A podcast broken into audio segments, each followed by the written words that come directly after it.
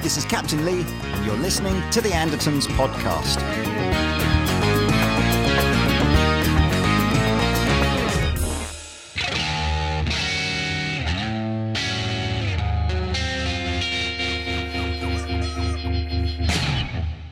Hey guys, it's the Captain here. You're watching Andertons TV. Thanks for tuning in.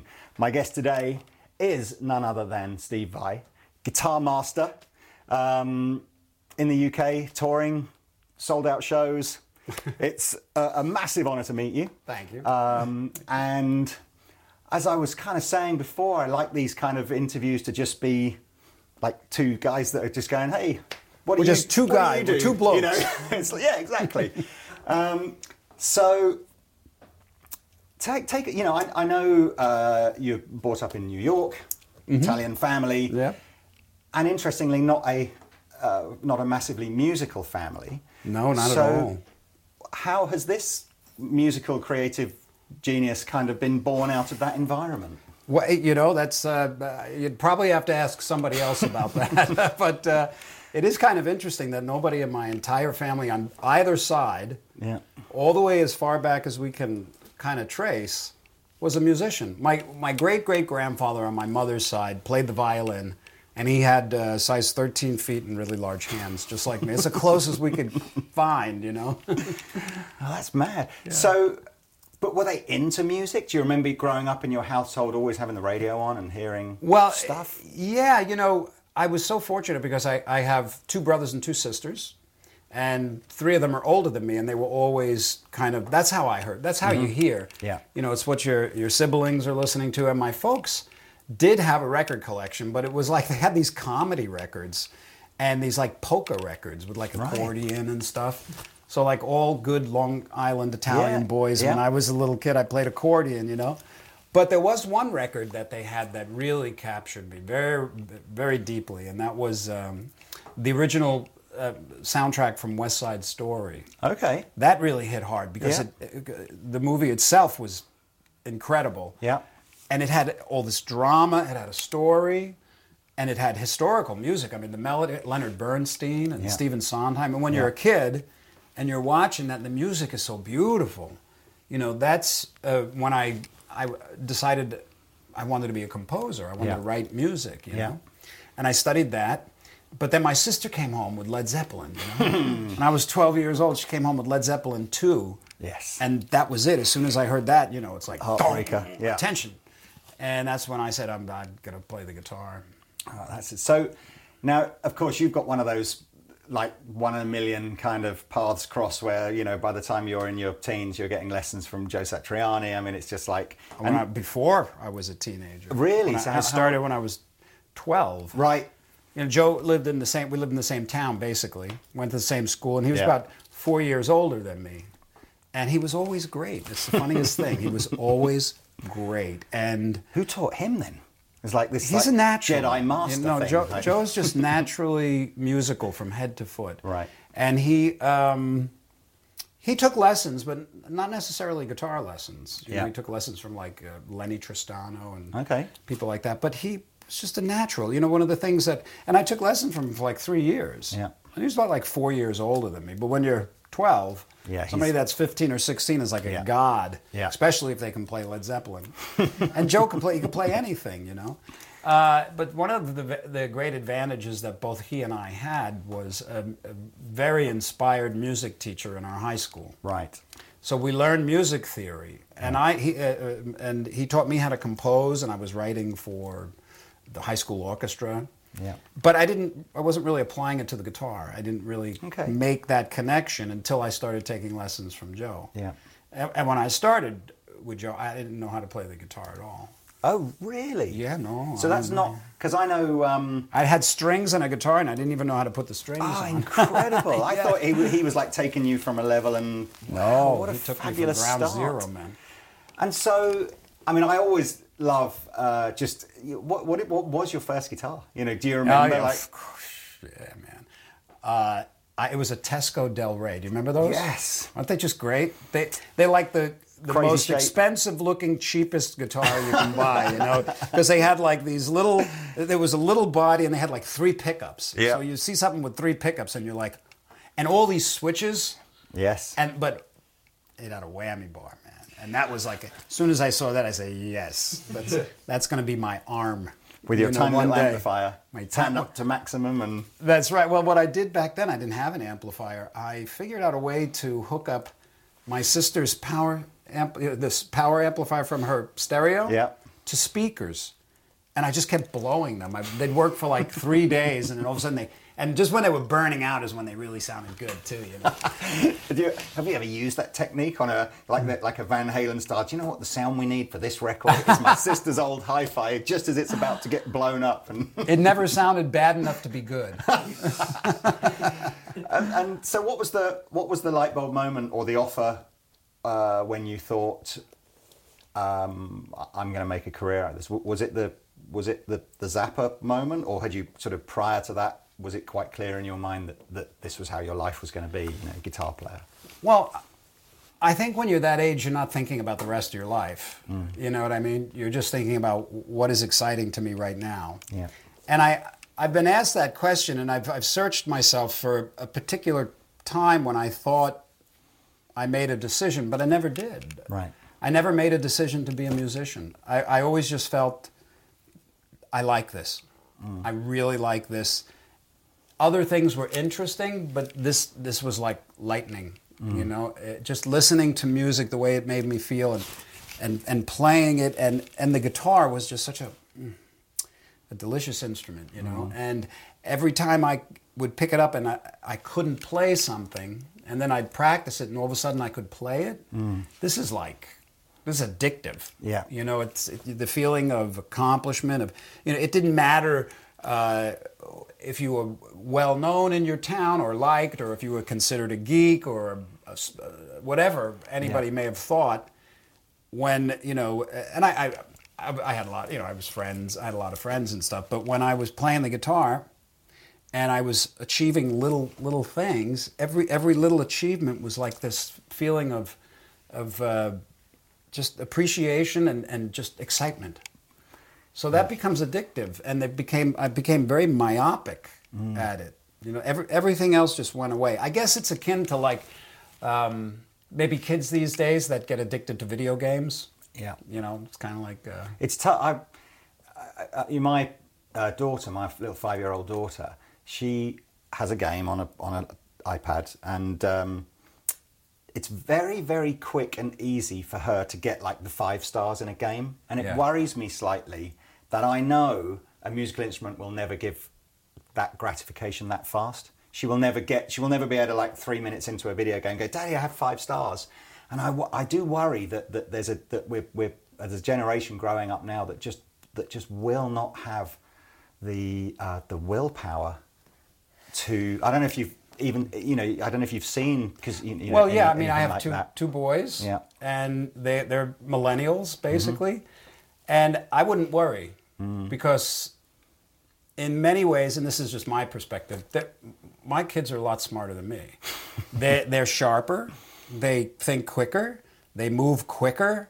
Their peripheral is um, they're just you know they're aware, and of course there's certain things that you just don't you can't embrace until you go have life experience. But they, uh, they, there's just different brain muscles that develop Yeah. in every generation, and we always think that it's getting worse, but it. I, I, but that's, just, uh, us. Human you know? nature, isn't because, it? Yeah, we always like hark back for Yeah. the glory days of our youth, and it's yeah, like for me, now. there'll never be a band as good as Queen or Yeah. Led Zeppelin, you know. And I But that's I play, true, though. Yeah, So- I play that from. I play. yeah, that's, that's true. just though, true. right? That's I just mean, true. That- that- I'm sorry, young people, but Yeah, that's just true. That's just true. I'm sorry, you'll never know. and when I play that stuff, my uh, my kids, they're like, you know, I remember when they were young, yeah. because they're like 26 and Yeah. 29 now, and uh, when they were young, I would like, oh, I can't wait to my when my kids are like young, I'm gonna get all the. I bought all the re- all the favorite my favorite records when I was a kid. Ziggy Stardust, Billion Dollar Babies. Old, old Queen, Led Zeppelin, Deep Yeah. Purple, Yeah. you know, Jethro Tull, all this stuff, and I'm playing it for them, and they're like, "Yeah, Dad, it sounds okay, but it sounds old." and I'm like,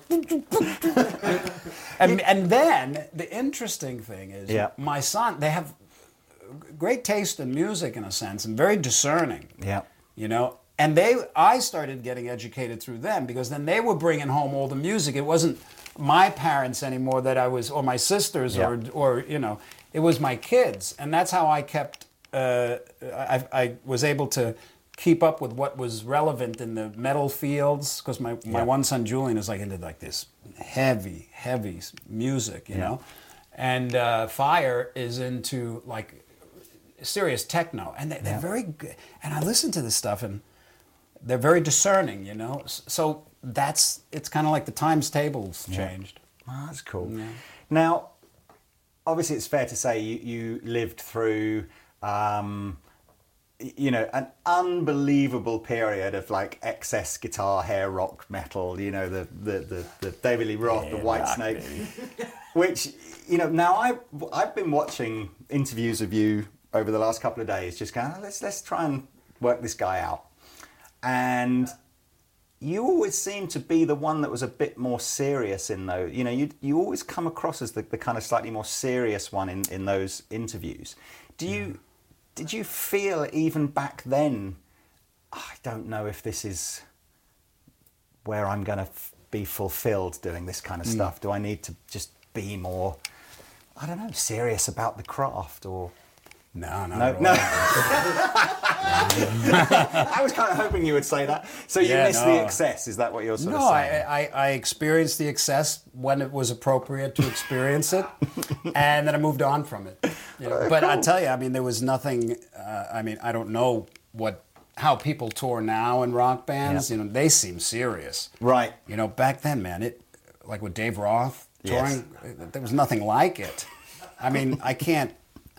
I can't even tell you. I tell people, so- some people, and and it sounds unbelievable what went on. I mean, it was just fantastic. I was more of an observer, Right. Though you know, I mean, I never, you know, when you're in a situation like that and you're selling out arenas around the world and you're virtually famous overnight, Mm-hmm. you know, uh, and you're selling tons of records and and people change around you, you know, and that's okay. You know, I, I get it. But uh, you, you, you, you have access to uh, money, drugs, all kinds of sex, anything you're interested in, you can, it's just there. Yeah. And on tour with Dave, it was there in like exponentially.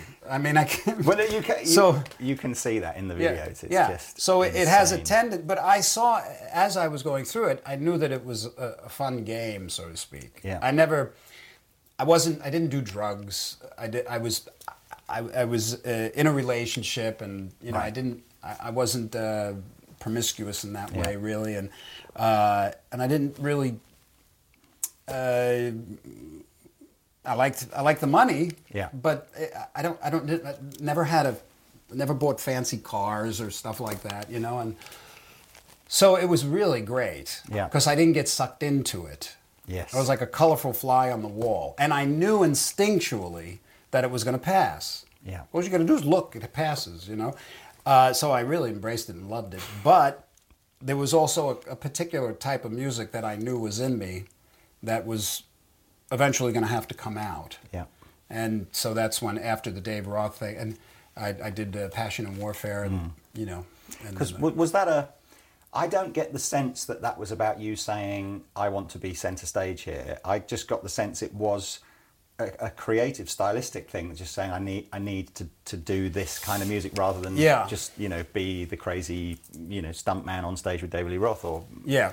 So uh, is that Well- is that a you know do you I, I really that? enjoyed all that stuff, you Mm. know, like with Dave Roth and Whitesnake and Alcatrazz and Frank Zappa, Mm-hmm. all these kinds of things that I did in the, the, Crossroads movie. All the- they were great gigs. yeah but there was an in- instinctual kind of music that I knew was inside of me that I it's not uncommon you know people have uh, visions but a lot of times those visions for their creative uh, p- uh, potential is cut off because of their own thoughts basically you Yeah. know that, that's the one thing that uh, will kind of steer them away. But when I the interesting thing when I sat down to do well even my first solo record Flex-Able which is very quirky kind of peculiar record I had no expectations.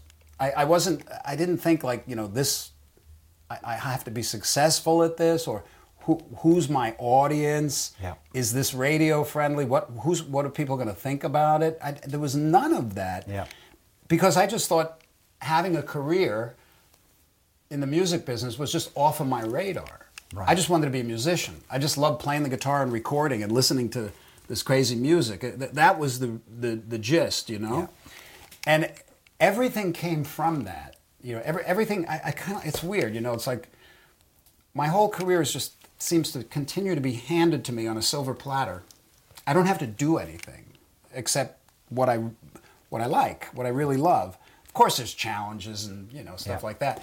But then when it came time to do Passion and Warfare, I I actually thought that it was the end of my career Right. because I just I just got finished of like four years of intense touring and recording with Roth and Whitesnake and selling out arenas and stadiums around the world and uh, being on the cover of all the magazine, winning all the awards, and I thought I'm not going to chase that because it's a part of me, but it's not really who, who I am uh, musically. It's part, Yeah.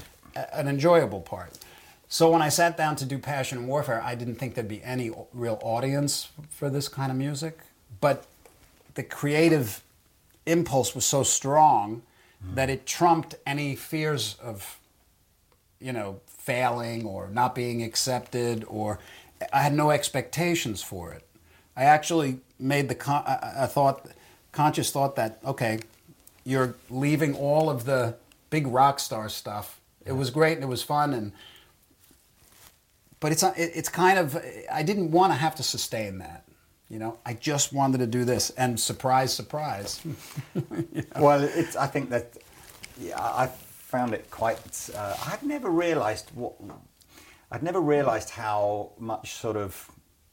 I don't want to call it life coaching, but sort of you know you you have quite an inspirational um, attitude. Nothing to do musically, just about really understanding in life what is it that that flicks your switch and makes you excited and fulfills um, some inner satisfaction, fulfillment, and to try to, to, to make that your sort of life goal to try and yeah. fill as much of your life with that as possible. Well, I, I, I feel that everybody has the potential to do that. You know, because everybody, your your biggest obstacle is your own ego. You know, it's ins- it's insidious. You don't really even know that it's what it's doing, because there's so many things that uh, people do that they enjoy, that they're like, for instance, almost everybody has something that they do that when they're doing it, they, they just really they enjoy it. There's no fear in it. There's no fear of failure or being judged. There's no uh, concerns about how they're going to do it. It's just this free flowing. They see it and it and it and it feels natural to them. And and it could be the simplest thing, simplest little thing. Maybe it's maybe it's playing a guitar. Maybe it's cooking. Maybe mm. it's organizing things. Maybe it's numbers. What could be anything. And if you if you ask yourself what that is, you'll start to see it. Mm. And if you can find a way to make a living out of it, which you is absolutely possible, you'll have a happy life, you mm. know, because you'll be doing what you really enjoy and the success is a consequence of doing what you enjoy. So that's Yeah. a, the thing that a lot of I, I meet a lot of young musicians and they kind of feel that uh, they have a goal to be successful and until they have the you know all of the successful accoutrements the millions of dollars the fame the adulation the grammys the magazine you know then they'll then they'll be happy you know but really uh, I don't know I, I don't know anybody that has really had a substantial impact or career in any business that didn't find a great enjoyment in what they did. And if they were the, the miserable son of a bitches that some people can be, then they fought the whole way and you know to, to get to a particular point uh, and st- s- s- marched over anything in the way. and when they got there, they're more miserable than ever because it's not satisfying. Do you, do you think that you've particularly had to deal with that? Because I know you've, you've, you've said on, on record before that you know, you've had uh, depression sort of issues and stuff. Do you think it's been particularly important for you to understand that? I, I come from a family who m- my father uh, suffers with depression as well, and, and that cost him marriage and all kinds of stuff Yeah. back in a time when uh, it wasn't diagnosed and he was just miserable. Mm-hmm. Yeah. And everyone said, "What do you got? You got this successful business. You got money. You got kids, wife. Yeah, none of that matters. Come on, snap out of it. Snap Just out ma- of it, yeah. And it, and we all know now that, uh, but and certainly lifestyle, physical fitness, uh, healthy living has Yeah. has helped massively more than uh, drugs. Or Yeah. yeah, I, I don't mean you know recreation. I mean as in pharmaceutical sure. drugs. So, but I I can imagine if it is a if it is a state of mind, it must have been quite helpful for you, quite therapeutic for you to be able to, to, to just be able to pick your life apart and go, I, I Hmm. understand what I need to surround myself with to just be happy. You know? Well, you're close. Right. And at least this is my experience. You know, I mean, suffering, mental anguish is your best spiritual teacher. Because uh, I was fortunate because uh, when I was, this happened when I was young, like 20, between the ages of 21 and 22, 20. And I had a great gig. I was playing with Frank and, you know, with Zappa and everything was going great. But you, you can't, it's inexplicable, meant, you know, that kind of mental mm-hmm. depression. And it's, it's, at that time in 1982, it, I didn't know anything about it. I didn't know what, what it meant or uh, I thought I was losing my mind. And mm-hmm. that's not uncommon, especially at that age when you're, because I was intense, man. Mm-hmm. You know, really, just intense kind of a person, you know? Perfectionist or just, Well, just- do you think, or just, just- nothing's ever good enough? Probably, just- uh, probably all ego. Yeah, nothing's good. I'm not good enough, you know, and everything. So you create this. You know, all's that depression is is the quality of the thoughts in your own head. That's what it is. People say it's a medical condition. I don't know, but I know for me, what when I started to uh, start looking into myself, I I, I started to uh, well, there was this metaphysical bookstore in Hollywood called the Bodhi Tree, and they had all these books on spirituality and ev- everything, you know. and I remember I found this book on uh, it's called The Magic in Your Mind, and it was the first thing, time that I ever read anything that pointed to the fact that it's you, it's it's the thoughts you're choosing to think, and you had said uh, surrounding yourself with things that will be calming. It doesn't really work that way. You know, whatever you're surrounding yourself with, or whatever you see yourself surrounded by, is actually a reflection of what's going on inside of you, in a sense. But I was very fortunate because uh, I started to find things that brought me to an understanding that what stress is and what depression is it's it's the thoughts in your head that you're choosing to focus on because you believe that they're true. They're Right. just not. They're just thoughts in your head. Right.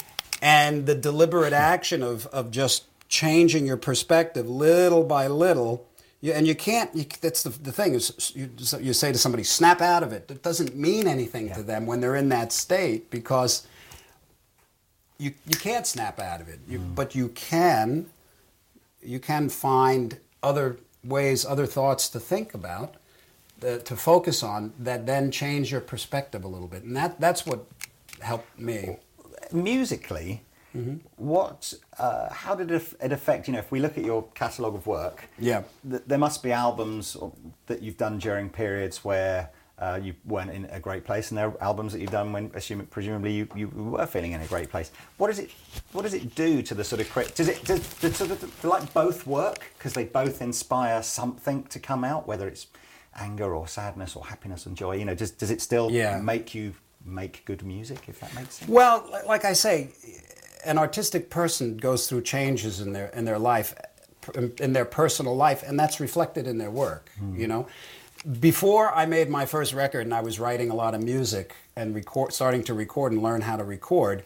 This one I was going through a dark stage, and the music was incredibly dark. Not dark, heavy like Yeah, people. yeah. I mean, dark, dark. You know, and one of the things I realized is whatever you focus on, you create more of. it's just so simple. Mm-hmm. There's no debating that. You- You're not exercising your demons by entertaining them. You're inviting them into your life more. So I just started going deeper and deeper into this darkness because, the, and and using the music as an excuse to prove my pain. Yeah. So Right. silly. Yeah. Uh, I, I- say it's silly, but not if it's something. If, if you're going through, if that, it's part of the process, it's fine. Yeah. But whatever you focus on, you create more of. It's so simple. So the more I was getting darker and darker, the darker and darker, until finally it just becomes so painful and so heavy that something has to give. There has there's a crack. The, the ego has a built-in self-destruct mechanism, and it's called intense suffering. you know? and then uh, it's funny that I'm sitting here, like surrounded by guitars and stuff, and I'm talking about this stuff. But it's fine. Maybe it'll be helpful. So what happened was, I started to make the because then when you're at, at the bottom, you're desperate. Yeah. And you're looking for any little bit of light. You, you, it's, it's when you know true humility, you know, and you have to be like completely open, and and being at the bottom. Sometimes for for a lot of people, finally they surrender. It's about surrendering and saying, "I don't know anything. I need help." What and it's an inner request. Yeah. It has to be a sincere alignment of a, of wanting help inside. You know, you have to ask for help inside of yourself. Yeah.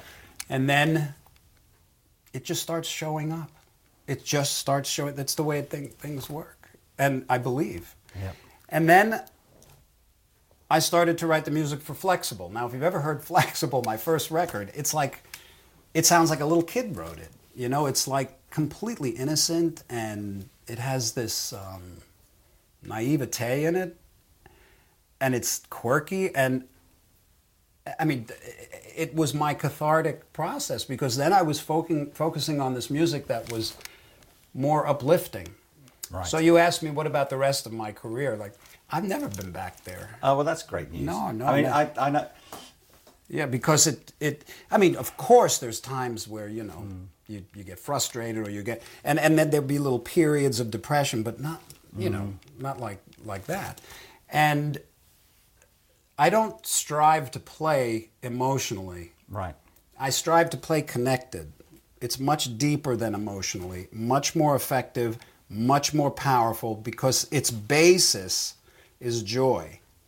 You know, it's it's an outpouring of joy in a sense, you know. And when you're connected to something that you do, you can see it with sports players.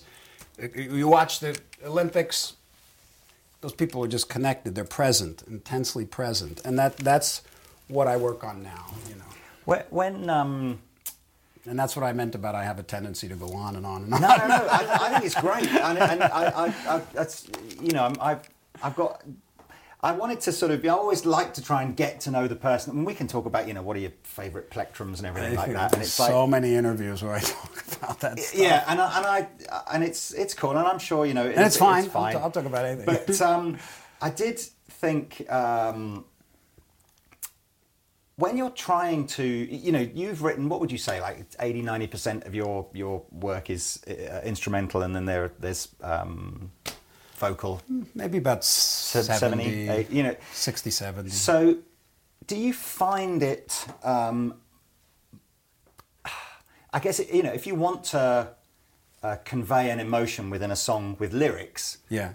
you just write down whatever the however you're feeling and you express it words but when you're you know when you're writing it do you already know sort of at the beginning of the process right this one's going to be an instrumental or no this one's probably going to have a vocal line in it and and when you Yeah. are going sort of full instrumental what is it that you're you know i i I Yeah, find it yeah. fascinating how people are sort of translating what, what, what am I thinking? Like even the simplest thing about naming a song that's an in- instrumental, because it's Yeah. you know, most songs are named after a line that's in the Yeah, chorus or yeah, something. sure. You know, so how do you? Well, I don't think there's any wrong way, Mm. you know, and um, sometimes this. Sometimes I know immediately if it's if I if it's going to be an instrumental or if it's going to be a vocal song, and sometimes I don't. Mm-hmm. Uh, there's this point where I, I'll I'll get to where I I try to let the song tell me what it is. Mm. And sometimes I don't know until it's finished. Some like because there's the the melody is so nice, I, I may want to put vocals to it, or I may I like to do it on the guitar. So I don't allow myself to think that anything is right or wrong. It's just is. And that's so much easier when you're working. It's just this is the way and and that when you when you're connected your instincts know. Your inst and everybody has instincts and your instincts can never they will never deceive you if you have access to them. And the only thing that obscures your instincts is your ego. Mm-hmm. so if I can find a moment of stillness when I listen to a piece of music, it tells me what it needs. It tells me everything. It'll tell you the melody, what the melody sh- is. You know, it'll tell you the name, and there's so, there's no rules because you can.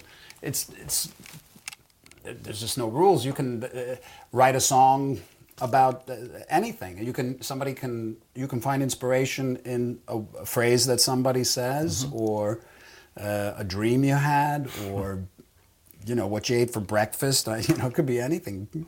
Oh, that's cool. Most of the time, it's about relationships. You know. Well, yeah, or Sex. some form of emotion, isn't it? And Yeah. but when you so the the, the album uh, when you did the the collaboration with Devin Townsend was Mm-hmm. that.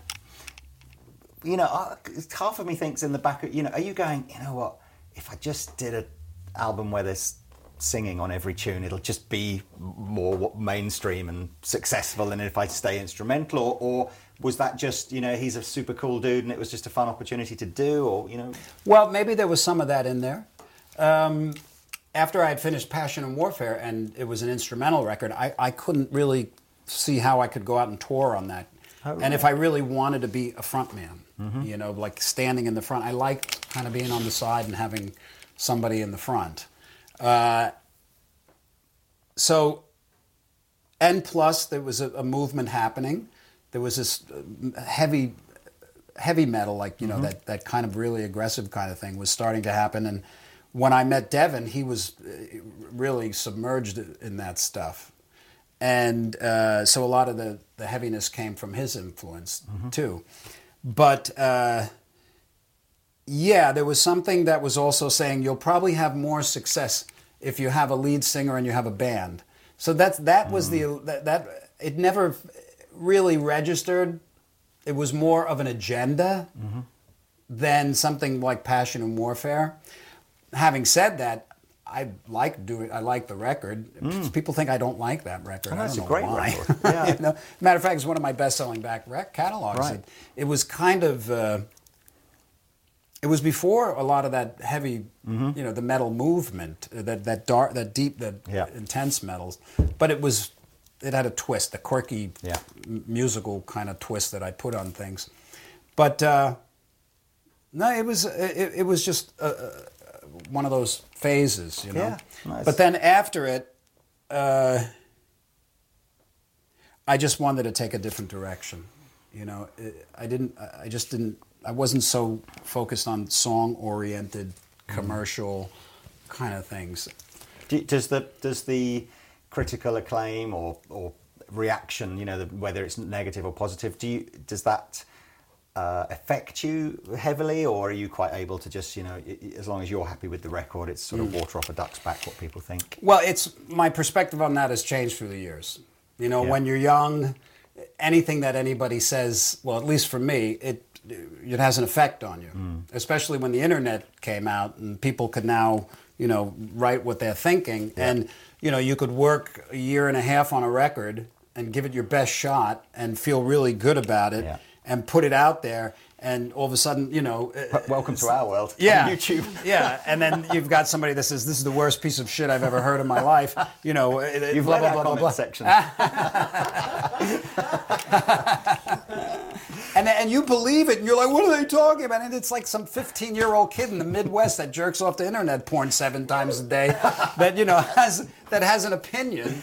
Yeah. That has, and also a God complex, and you're taking it seriously. Yeah. You know, so, I, and plus, I've I've probably been the most criticized guitar player in the world because I was at the you know at the pinnacle of that shred movement when it first kind of really Yeah. came out, me and my peers, so to speak. And then when the '90s came and grunge hit, like ev- all of the all the rock stars just were decapitated, you know. Yeah. So anything that was everything that was wrong about playing the guitar, they'd point. They said, that. That's Yeah. bad, you know, because It, it was a different thing. you know, It did get by the end of the eighties. I, I learned to play guitar in the eighties. I guess I'm just trying to work out my own age now. So mid eighties onwards, and it's quite. Um, it was quite daunting. This idea that you you would go right. I'd love to play the guitar, and it's like who, who's out there? Well, it's Joe Satriani and Steve Vai, and then there's Mark Knopfler, and then there's um, you know, and it, and the list at that Yeah. time was was you know there was a, quite a few guitar heroes at that time. Yeah. And you're going, I've just learnt my first chord, and you're going, I am so Yeah. Many years away from being this People good. got were just fatigued with the idea Yeah. of having to be able to play like that to be considered Yes, good, and that's I it. totally get it. So in a way, when when whether it was Nirvana or Oasis or whatever, you know, came along, it was just like, oh, okay, actually, I can. I don't have to be able to do that. no, I get it. But make- one thing that you might have noticed also was there's this uh, there's this evolutionary uh, impulse in the human spirit to continue to evolve, also, you know, in any field. Mm-hmm. So there's a there was a whole slew dur- during the '90s when all that grunge was happening. There was also this underground movement of players that still wanted to play the hell out of their instrument. Yeah. So they, they were and they were coming into the world and seeing guys like Yngwie and Of course, you yeah. know and my, and Edward and Joe and myself and and saying okay that's where I have to start Yeah. you know that's where I start which is the way it works you know we all stand on the shoulders of those that come before us anyway. And then they now they took it to a different level. And then people take I mean I see players now that like that shred and I'm just like you know can't even figure I mean I know what they're doing but it's not very appealing to me. Yeah. uh, it's fascinating and I I pre, you know I can respect it but uh, Not- no Well, I, I, I like melody. I'm I'm loving the idea. One of the one of the questions that I, I wrote down is because I, I I would love to know. Honestly, during the, the whole G three. Honestly, now he wants me to be I, honest. I want to know during the G three thing, how competitive did it get? You know, you're on stage, Hmm. and I don't know whether you're going, you know, you're, you're going to go second or third or whatever like that. And Listen, if Joe's anybody if anybody ever tells you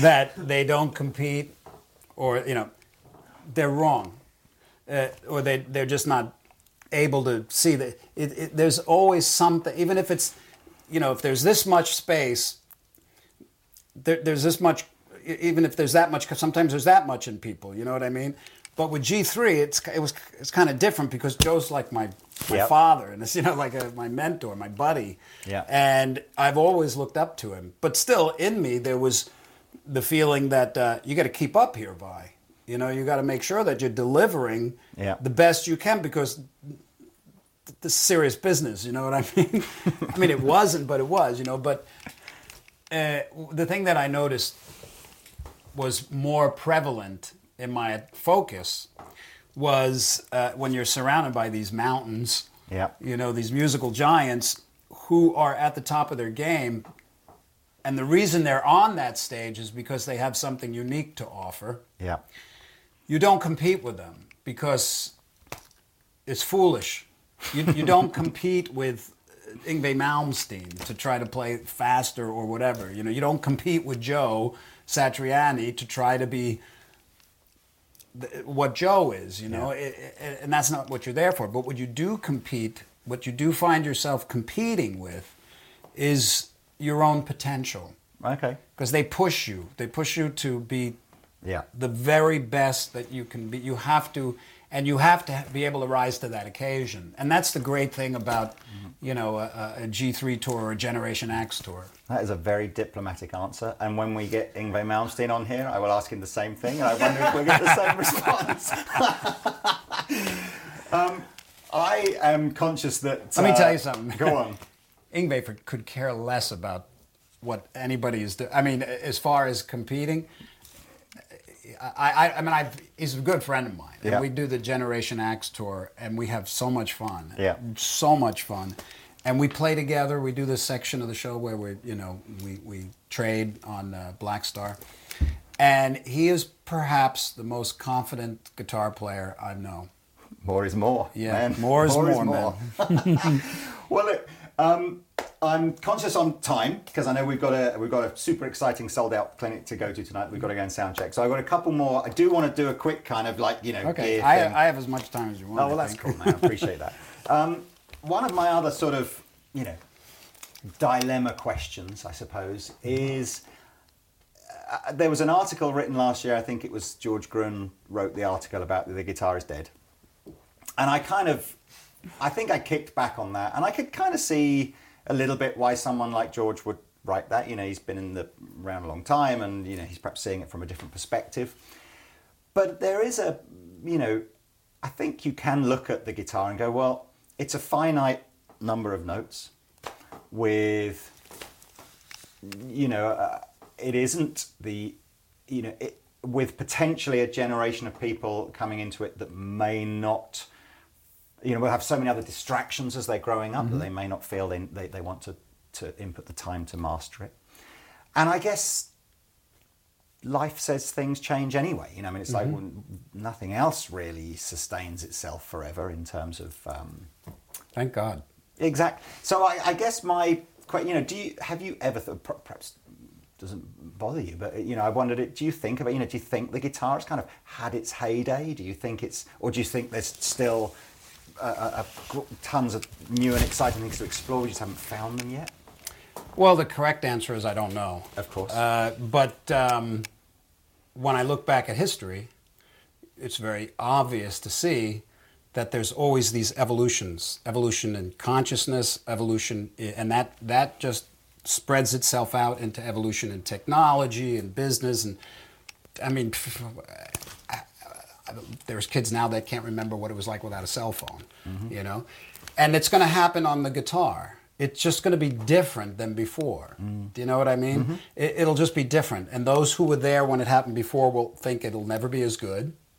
But there's kids being born into the world now that have refined tools. There's paradigm shifts that happen you know on the planet where things just you know and then there's a different perspective and a different set of tools for instance uh, your very own uh, uh, London uh, Jacob Collier. Do you know this kid? Yeah, you mentioned Jacob. I need, I'm definitely going to check him Oh, out. you, he's absolute.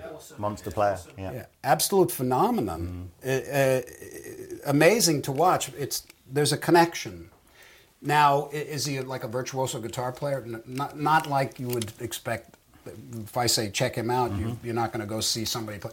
He just is completely musical from head to foot in a way that I have uh, you don't you just don't see. Yeah. And his joyous outpouring of music is simple and and powerful and it's unique, but it's not like anybody would have expected before you see. And there's people like that that are starting to come into the world.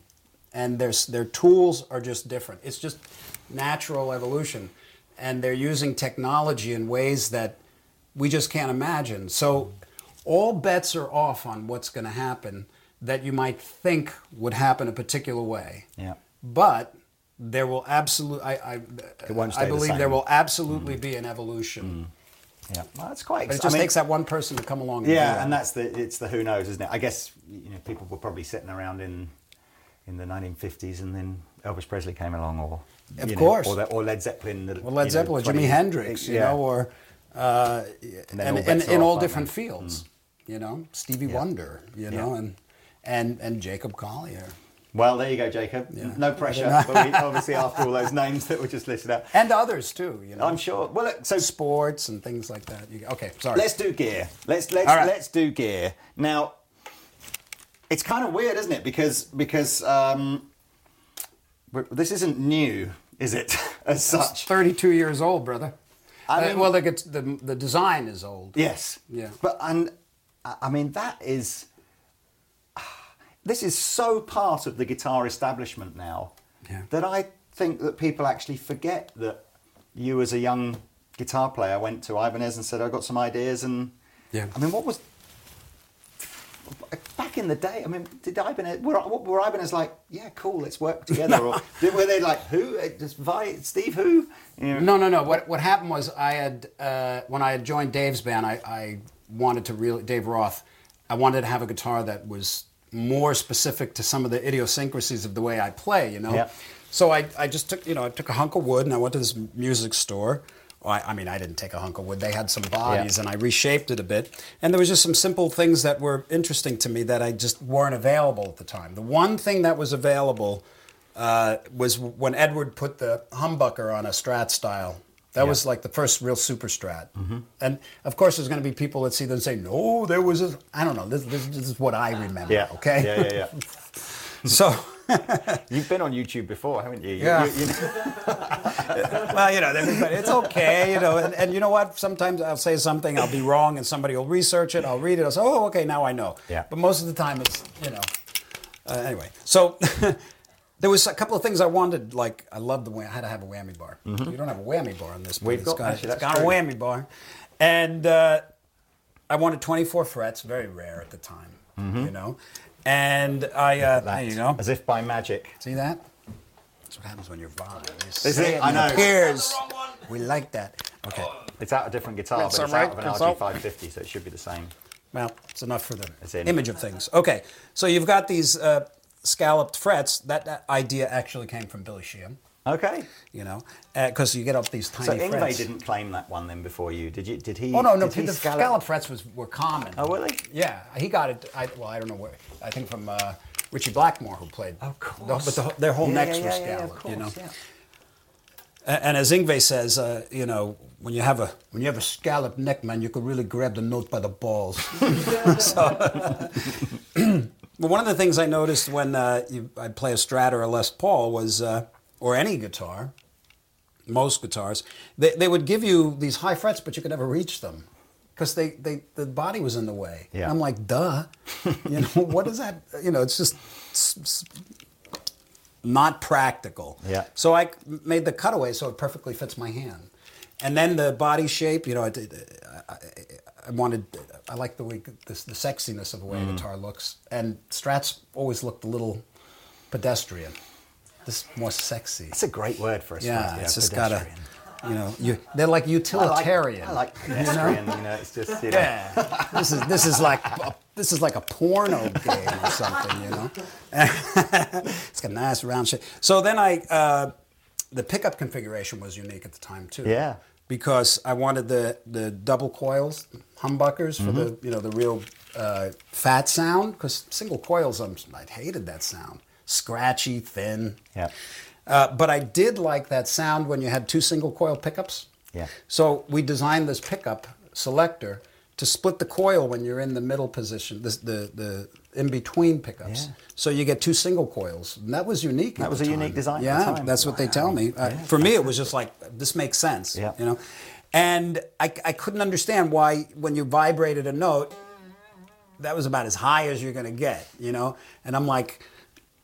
I want this. I want to go. You know, you know, I want that note to bend. So I was just looking at the guitar, and I saw that the wood that was in the way was uh, what was stopping the bridge from. So I took a hammer and a, and a screwdriver, and I was just checking splinters all over On the this place. on this 59 Strat or something. That's You- Not a 50. I didn't care about any of that stuff either. And next thing you know, you know, you know, and I like that when you can do that. You know, they couldn't. No guitars could do that back then. That that was because of the Floyd when it came out. Yeah. But this, uh, I believe it was the first uh, real serious floating trem. Yes. And a couple of other little things like you know the input jack. If you look at like Strats and Yeah. Les Pauls, they just don't make sense because you step on the cable and they pull out. So I just it's just a stupid simple design. Yeah. You know, and now you you, you won't have it fall out. And uh, when I had designed this guitar, it was already done. You know, I, I had had this little shop in Hollywood make me these guitars. And then when I had joined Dave's band, a lot of the companies wanted to endorse you. uh, Yeah, yeah. they wanted me to endorse them. So, and I didn't really wasn't crazy about the idea of an endorsement.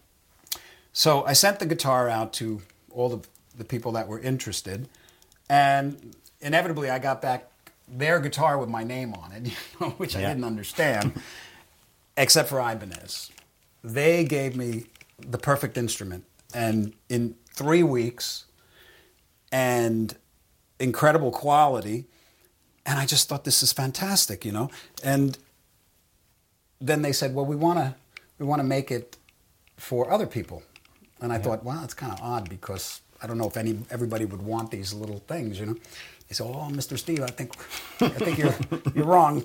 And I thought, okay, but you know what? They are pretty innovative in a sense, some of the designs. So I wanted to do at least one thing that I knew nobody would would copy. Yeah. Because it was too quirky and weird. That, the, the, the monkey grip, yeah. And I just did it so I could pose, baby. Oh, it's just amazing. Look at that. That's That- right. is- that is the blue steel. That's right. That's the blue that. steel. I love it, man. I mean, I, Yeah. did you have any idea? At the No time? idea, man. Because when, when I went to Ivan, I was so I was so pretentious. You know, at that period, I was starting to get into this this. There was we were talking about like the depression and Yeah, then yeah, was coming out of that, and then all of a sudden you're famous and it comes in the back door, and you're starting to think you're the chosen one, and and you know, and I started. At least that was for me. Yeah. The ego started getting a little out of control. So um, uh, I forgot where I was going with this, but. Uh, so then we, we, at some point oh I, I- know at some point i decided to just put the seventh string on it Of course. you Yeah. know and they would they the the rg they were making the rg oh i know i went to ibanez and i said i want to introduce these guitars in these day glow colors and i want to put a monkey grip in it and they were just like this guy's crazy they thought the guitar was going to just uh, fail, and so did I. I didn't think that you know who's going to want you know, and uh, surprise, surprise. But the RG is uh, it's a JEM basically Yeah, without the yeah. handle, and it, it it it's staggering. You know, it's like the second or third best selling guitar. You know, It's the shape, isn't it? I mean, it's once you go past, it's it's. I don't know. I mean, definitely. What's the- rocking? You know, it's it's got a It's an just- edge. yeah, definitely. But even that's changing these days. You know, with contemporary guitar Mm. designs, and that's fine. And we have. Uh, well, I don't. I can't really mention it yet. Well, I, I was, fun I was going to say, happening and, and- it's uh, interesting that you're sort of alluding that that, you know, of course, in the last maybe five years, um, a guitar the, the conventional guitar design has been challenged greatly by brands like Strandberg and uh, Tosin Abasi's new sort of Mm-hmm. you know vibe, where all of a sudden you're going, well, there's no headstock and there's the the, the um, it's much less ergonomic, not ergonomic, yeah, sorry, much it- less. it's got uh, some really cool. It, right it's just changing. Yeah. I think I think everybody grows up with it.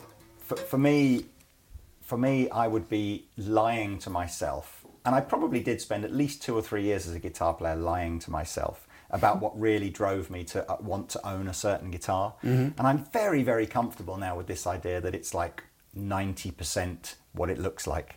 And ten percent, as long as it kind of roughly does what it's sort of Yeah. supposed to do, Right. I'm kind of cool with it. And for year, you know, for a long time, you know, for, for, for yeah, for a good two or three years, I was like, no, no, no, I'm not going to admit that to myself, and it's all Yeah. functionality, you know. And Well, then yeah. now I'm just, I just accept I'm vain. Yeah, well, no. The, well, the cool thing about a guitar is you can make it a personal choice, and it, it, you could decorate it a particular way, and Yeah. and do all these weird things. And I, I have to say, I really like some of the new designs. Like, for instance, um, the John Petrucci Ernie Ball guitar. Oh, they're That's like a, a beautiful machine, you know. And p- one that I saw recently, I was, I was doing a gig with Devin, Devin Townsend, and he has a, a signature guitar Yes. that is just Yeah. Badass looking, Mm. and it, and it, it does it, it makes something like like this look dated, Mm. but how can it not? It- One day everything is going to look dated in a sense. These things do full But this is- circle, though, don't they? they yeah, they- no, they- this is like it's at this point it's classic Yes. Mm. because it's I think they say when something's 25 years old it becomes classic. This is like it's selling more now than ever. crazy. It's crazy. It's kind of crazy. I, I look at my royalty statement.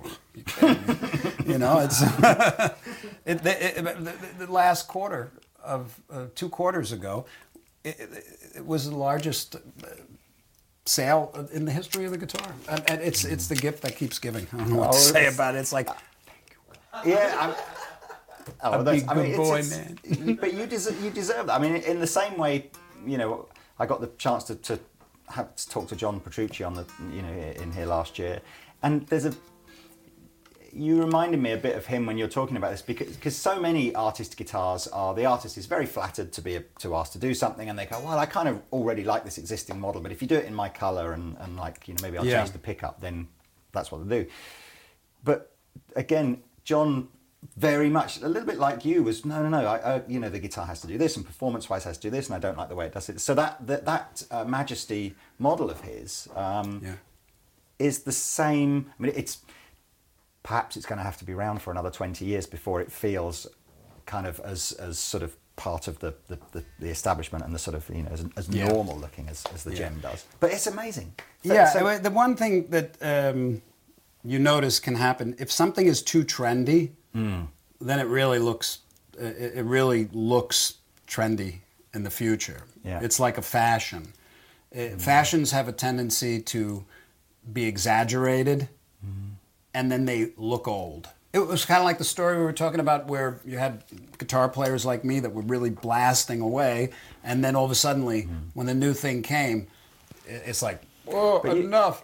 But but something like this, this like when you look at this with the the day glow paint Yeah. and everything, that was a that's a very '80s thing, you know. And we we made these as the 30th anniversary in honor of that. But there's so many mm. different JEMs. But th- that's what you you kept the you've kept the JEM Yeah. contemporary over thirty years Yeah. by doing. I mean, the floral ones. How cool were they? Yeah, they were so great. Uh, you know, and I remember seeing like a burnt floral one that looked amazing, and the Tree of Life thing was, you know, again, even that Tree of Life, it was amazing at the time. Maybe now it's not such a cool thing. You know, maybe people are more simplistic with their inlays, but you do. You just go look the, as a as an instrument. As an instrument, it's a great it's- instrument. And yeah. and the and the, the, the It's fashion got good bones. Just, exactly. Yeah, Good and the fashion, but the, the, the accoutrements are just um, aesthetics that you can play with. Exactly. Yeah. Yeah. But if a if a guitar comes along that's just looks like it's trying too Mm-hmm. hard, then eventually i- i- it'll it'll probably look like it was trying too hard and very passe. Oh, well, Yeah. So, but I'm so grateful and appreciative that this guitar, and you know what's funny? I, I, I have I, to this day I have no desire to play any other guitar. I mean, well, of course I have. I love Strats. Yeah. You know, I, I have I have probably one of everything, and I'll I'll, I'll, I'll I'll take one down and I'll start playing it. You know, and I'll, I'll maybe start recording something. I'm like, I just can't play it. I mean, I, just even for me to sit and play a Les Paul, I just it's it's hard. Right. It's hard. Oh, that's fair enough. Yeah. So, um, amp-wise, bit of a state of flux this year. You, you know, is, are you in a position to say anything yet, or is it just all top well, secret? the- and, I was so fortunate to have the relationship with Carvin that I had for so many years, Mm-hmm. and I'm kind of that kind of guy. You know, I, when I find a good relationship, it, I stick with it. You know, I mean, the people that work with me have been there for decades.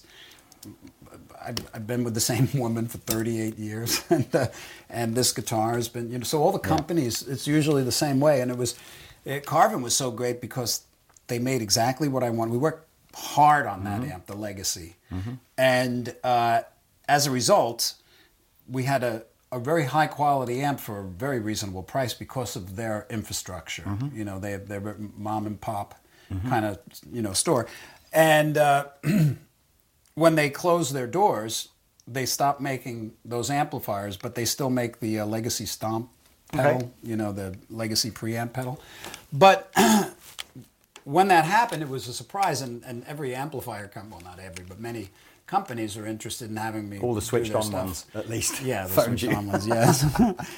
and you know, the, the thing is, I didn't, I don't play those amps, those Carvin amps, because I'm endorsed by them. Yeah. You know, that that's my sound. It's I, I cannot find another amp that is as suiting to me. It's like this guitar. I, I just can't. Why don't you make Vi-amps then? Why don't, why don't we, why, I can, we can talk I've about done that that. I've done all that kind of stuff. You know, then you're in the amp business. That's all right. I can hook you up. I, I'm Uh, maybe when I maybe when I was your age, I'd do it. You know, but at some point, I you know I just I mean I I've I've started record companies, film things, uh, so many companies. Yeah. And it's it takes your focus away from being Yeah. you know doing what I I really want to do now, which is oh. just get as much music out and play as much as I can. Well, that leads me beautifully then to my final question. which is. But if you know any companies that could, I you know, make do. something like a legacy, I absolutely I would- do. I wouldn't be, And, and if know, we exchange contact details after this, I will. I will see what we can. a call to all amp manufacturers from Steve Vai. Go buy a um, legacy and copy it for me. no, I still I still use the stomp uh, pedal. Yeah, That's well, I saw that on the on the on the board that sound check, so it'll be cool to see it because Yeah. tonight we're going to be using a couple of JCM 800s, but with the Carvin Legacy preamp pedal, and you know, I'm Yeah. sure it'll sound great. Well, I'm not a fan of these at all. Oh, it was on your rider. I know, but if you have orange, I, I would prefer that. I don't know if you have any of those. Uh, the, the the return, I'll use whatever as long as I have my legacy. You've got pedal, that, yes. yeah. And and you know, you, you, we were talking about this. This is the dope bomb. This is for people that don't know. This is a, a power soak. yep.